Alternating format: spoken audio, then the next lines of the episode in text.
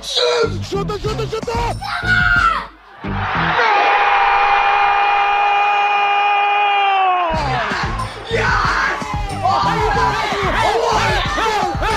Everybody has a favourite goal of all time. What a head, son! What a head! What a hit, son! What a hit!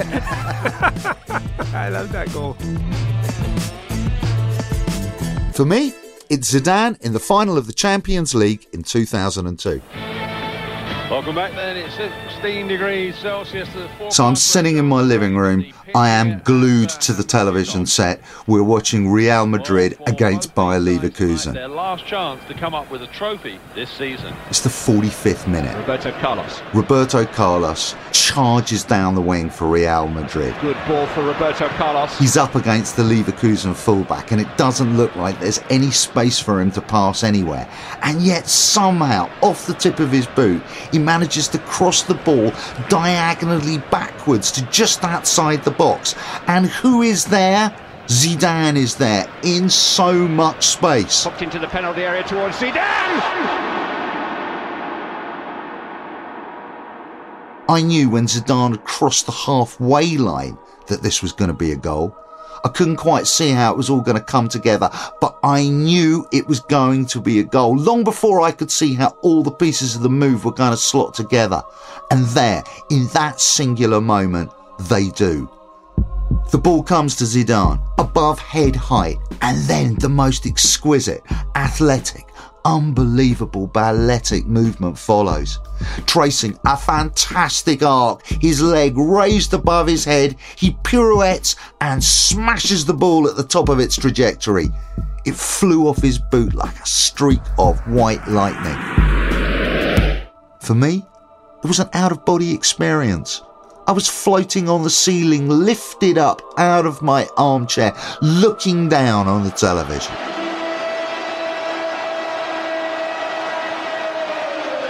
As I settled back down to earth, I thought, ooh, nothing much compares to this. I'm David Goldblatt, and this is Game of Our Lives, a show about football, the global game. There'll be a lot more goals on this show, and a lot more out of body experiences, I hope, because moments like the Zidane volley back in 2002 remind me that football can let you see the world through fresh eyes. And not just on the pitch, by the way. Football, or soccer if you like, is the most popular sport on the planet. Everywhere you go, it is shaped by economic and political power. Everywhere you go, it's shot through with the same divisions that structure the rest of our lives gender, ethnicity, class. And everywhere it shows up in a culture music, literature, and in film. One of my favourite football movies is Zidane, a 21st century portrait. 17 cameras are turned on Zidane for the entirety of a game between Real Madrid and Villarreal. And then it's edited into real time. 90 minute game, you get a 90 minute movie, and all of it focused on Zidane. The film was a revelation to me, completely changed how I watched the game. I think uh, it it is mostly boring to see one single player over 90 minutes game. So you won't be making remaking Zidane? No, certainly not. That's my guest today, the filmmaker Werner Herzog. And yes, maybe he hasn't seen the light on Zidane yet, but he is definitely qualified to talk about cinema. Herzog has made dozens of films of the most extraordinary range. Everything from the mental breakdown of the conquistadors in the Amazonian forest to competitive cattle auctioneering in the Midwest. I asked him to come on the show to talk about both film and football, because as well as being an exceptional filmmaker, Werner Herzog is also a huge football fan, and, he argues, a reasonable centre forward. And when he watches football, he sees a lot more than just the game. Let me ask you about the actual televising of it. I mean, the way in which, which football looks on the television today is very, very different from when both of us first encountered Yeah. it. As a cinematographer, what do you make of the way in which the spectacle is staged and filmed?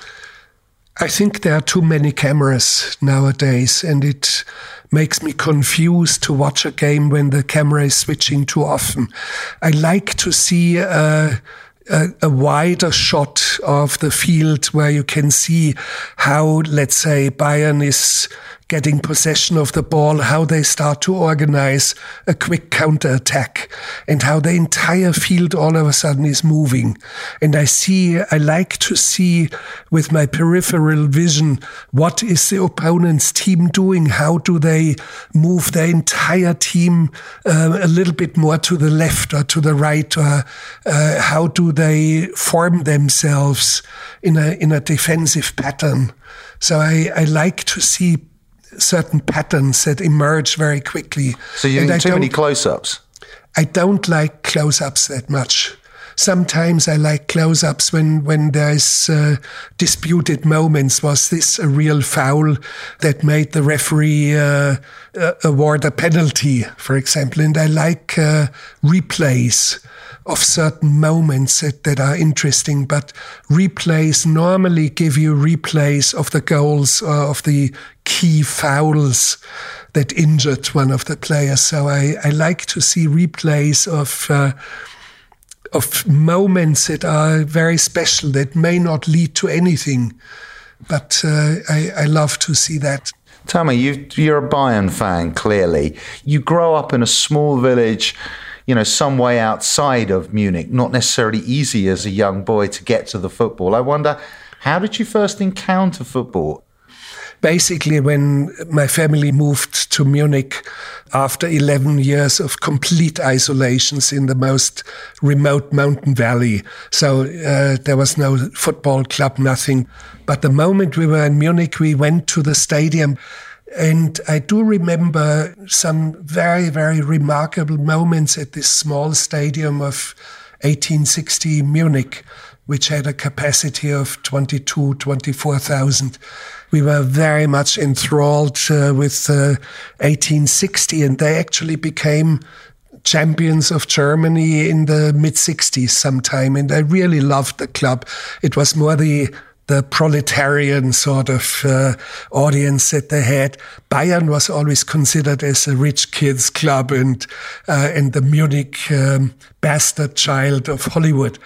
And in the 50s, at some time towards the end of the 50s, there was great excitement because for the first time a Brazilian team would come, and it was uh, FC Santos and uh, we somehow got tickets and got into the packed stadium. And for the first time, I see Brazilian football. They had all white trousers, white jerseys. They were in all white. And um, I think eight of the players were black. Among them, Pele, 16 years old.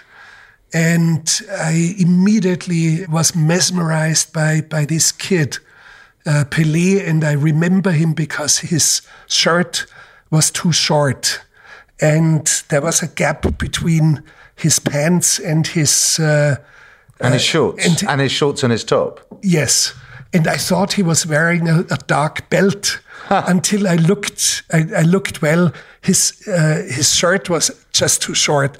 Probably in traveling, this team traveling, they left his shirt behind and he got a shirt from a youth player, a child from the children's team.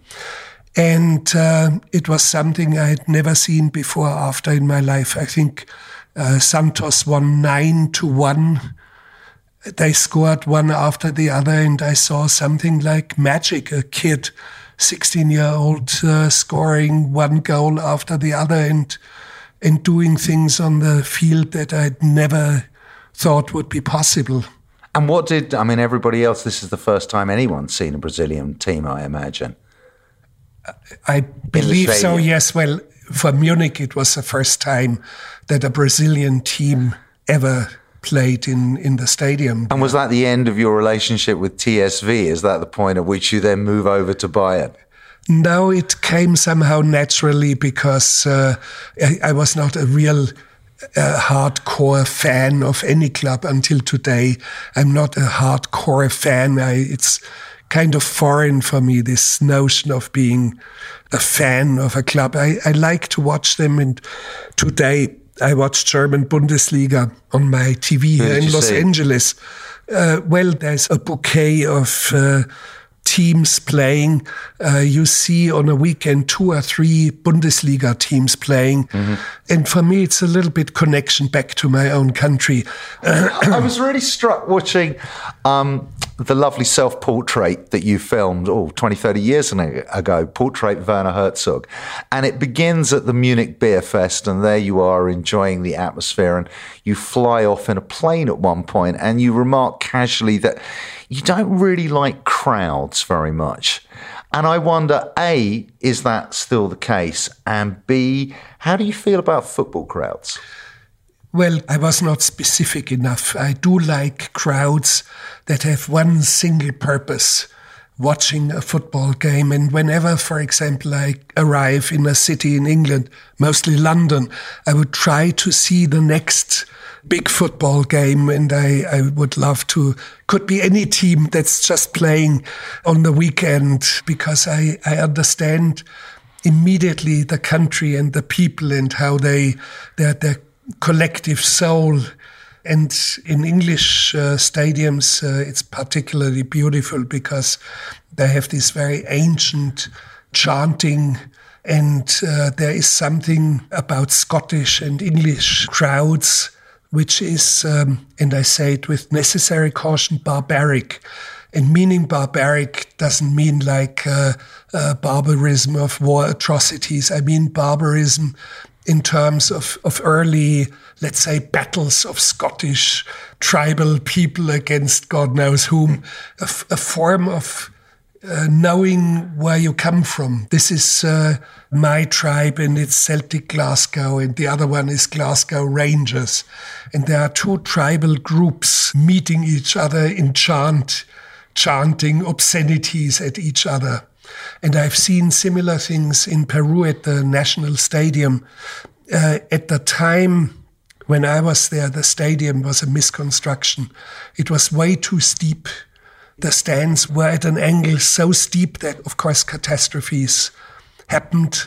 But it was good to see the audience. And there was a particular sort of sport for the audience. I had uh, those who had seats had straw mats to sit on it. Mm-hmm. And uh, when one part of the audience was discontent, they would fling these cushions onto the field like frisbees, and you saw you saw them thousands of them all of a sudden filling the air. Sometimes they would set them on fire.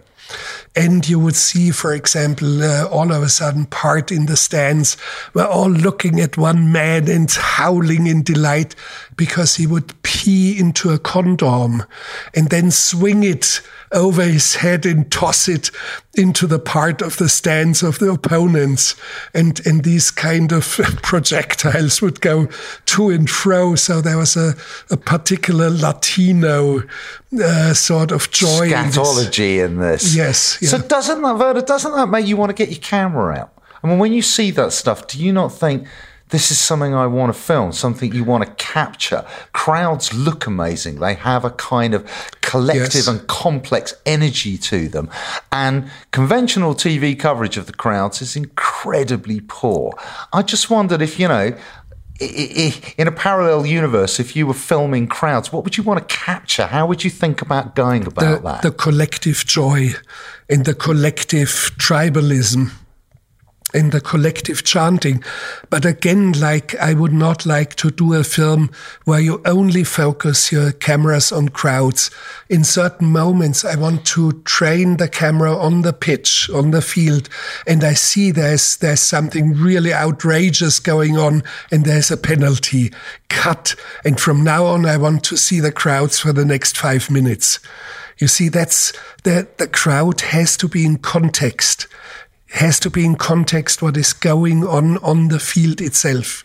The other context, it seems to me, you need to put crowds into is the city that they're in. Sure. Because there's the whole process of arriving at the stadium. There's the place of the stadium within the urban landscape. There's the process, which I find really interesting, of how stadiums fill and at what rate and in Yeah. what place. Because before the game, Yeah. you know what it's like. There's two hours of, you know, of gathering and collecting and meeting and smoking and drinking. And you seem to like filming complex landscapes, both natural landscapes, but also complex human landscapes. I mean, again, how might one, I mean, what's, what, what's in there for the filmmaker there, do you think? And afterwards, uh, being in the pub after the game with sure. part of the audience and, sure.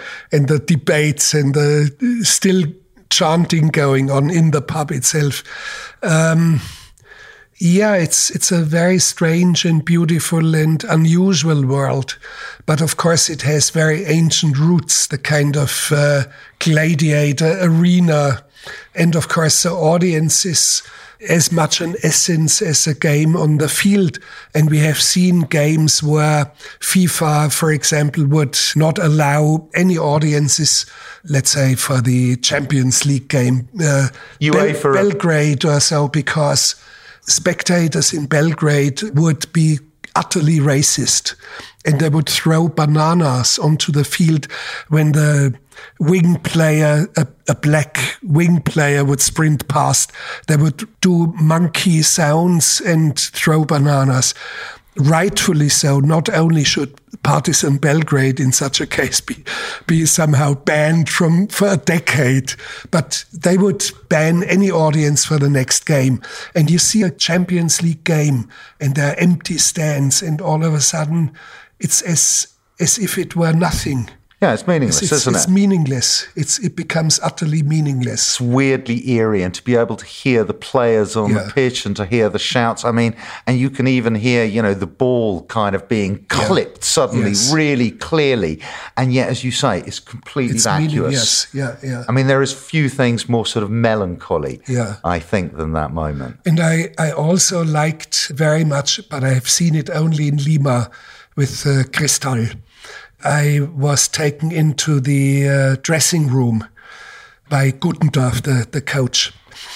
And I would be with the players in the in the dressing room, and in Peru, very strange because, for example, one of them uh, actually very very intimidating player. He looked like Sonny Liston, the That's boxer. an intimidating prospect. he looked like Sonny Liston, and they called him the surgeon. The audiences because he would deliver his opponents to the surgery room. but he was the most devoutly sunk in prayer. He had erected a little altar with a little statue of the Virgin, and he would put uh, candles around it and would kneel in prayer for at least half an hour before the game started. The other players would psych themselves up, and the strangest thing was there was some sort of a ritual uh, it may sound as if I make this up. They had a they had their toilets, they had a restroom and showers. But before the game, the many of the players would just lean their forehead against the wall and pee against the wall. So shortly before they left for the field, just a minute before they left for the field, at least six, seven of them peed against the wall. So it was steaming with urine, and then they left. Do you know, I ran out onto totally. I have no problem believing that. I mean, bizarrely, urination. I have uh, seen it. Has quite it. a big place in global football. I mean, certainly in Africa, it's an essential element of all sorts of muti is to have a bit of urine. And as you say, the old uh, condom game where you fill it up with urine, that was the standard form in England, but with bottles I before there were I- okay. actually, you know, anybody actually had toilets in those places and you couldn't leave the stands. Um, and then there's the famous case of a, uh, a Brazilian president of a football club back in the 50s who um, was convinced that if his dog peed on the players, then that meant good luck. So he would bring his dog into the dressing room to then pee over his own players until there was a kind of strike. But you know, ritual. Yeah, the rituals are wonderful. Ritual you and see it in- magic. You know, you the see it in Africa more Absolutely. than anywhere else. You see it in Africa. I've seen it in in Ghana. The voodoo uh, priest somehow performing rituals uh, behind the goal and on the goal line, and everybody was was just uh, howling in delight and encouraging him. And the uh, and it was before the game. Though but amazingly- serious, serious. Sure. I mean, it's a serious living tradition of magic and religi- Yeah. religious practice. I mean, it's amazing that the Confederation of African Football are constantly trying to ban it. And their argument, of course, is, is that it makes Africa look, in inverted commas, backward. But I look at it and go, well, John Terry has to listen to the same CD every time he plays and put, you know, plasters on his left foot first and 18 other rituals. So it's like, and how they the step difference? on the field with the left foot and touch the lawn with the right hand and uh, all sorts of things that you see in uh, English teams, for example. If it actually, as they often say in Africa, if it actually made any difference, every game would be a draw, right? But the, you know, it's not a performance-enhancing drug as far as I can see. It's part of you know, football's got to be show and it's got to be ritual. Or it seems to me. It's nothing. it- then it just is 11 against Yeah. 11, and it is just the ball in the back of the net. And for it to be elevated into anything else, that sort of ritual is an absolutely central component of that. It's the essence of, of the people.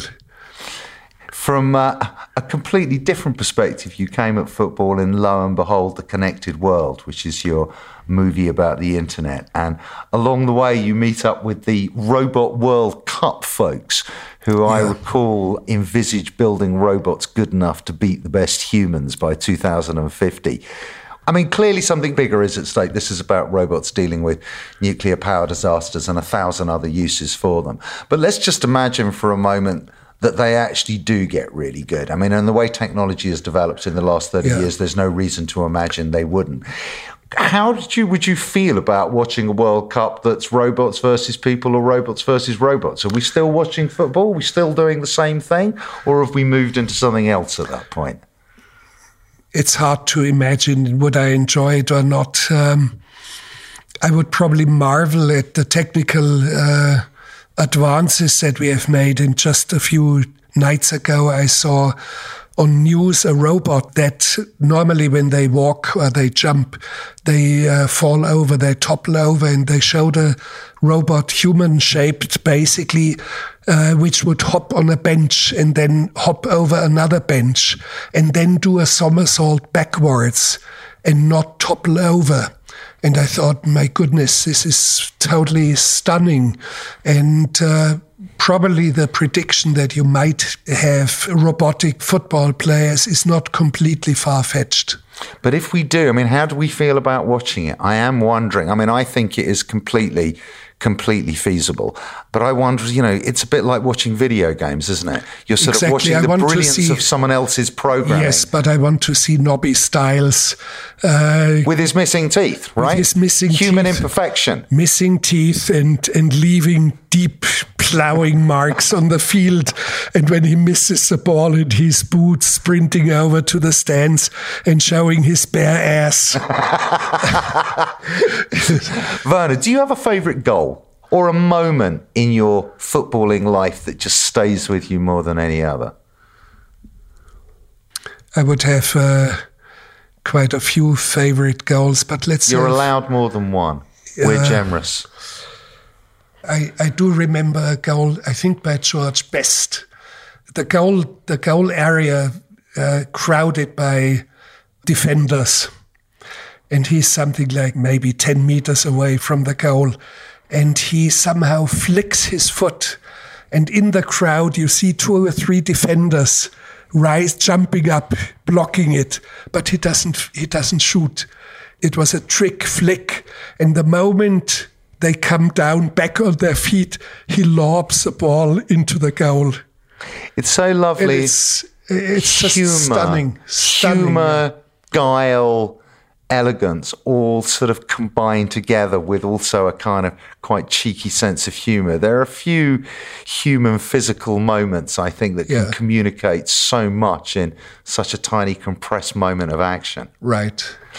So, final question, Werner: If there is a, if there is going to be a Werner Herzog movie, when's what would it what would it look like? Probably uh, Africa. A game that is preceded by rituals, maybe even interrupted by rituals, uh, where there is an entire 200 person choir singing hymns.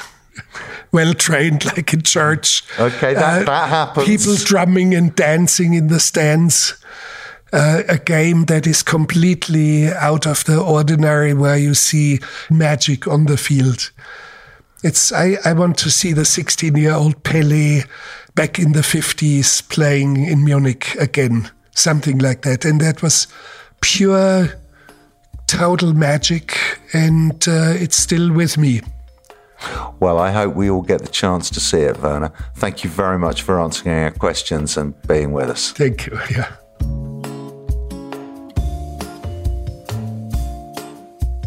Hollywood, are you listening? Let's get that movie made. By the way, turns out Pele was actually 19 years old in that game, but I'm sure it was still magical.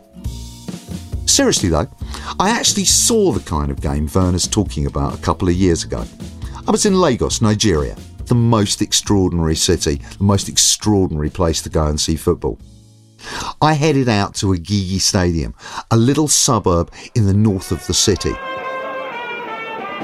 Inside the stadium, there's a brass band playing, there are Pentecostal ladies in their Sunday best in the stands, and the sound of African gospel fills the air. Uh, a stadium is not a burial ground, is it, David? That's Godwin Enekana. So that's why we have our band that plays purely gospel tunes, and the people they dance to these tunes. He was the director of Mountain of Fire and Miracles FC.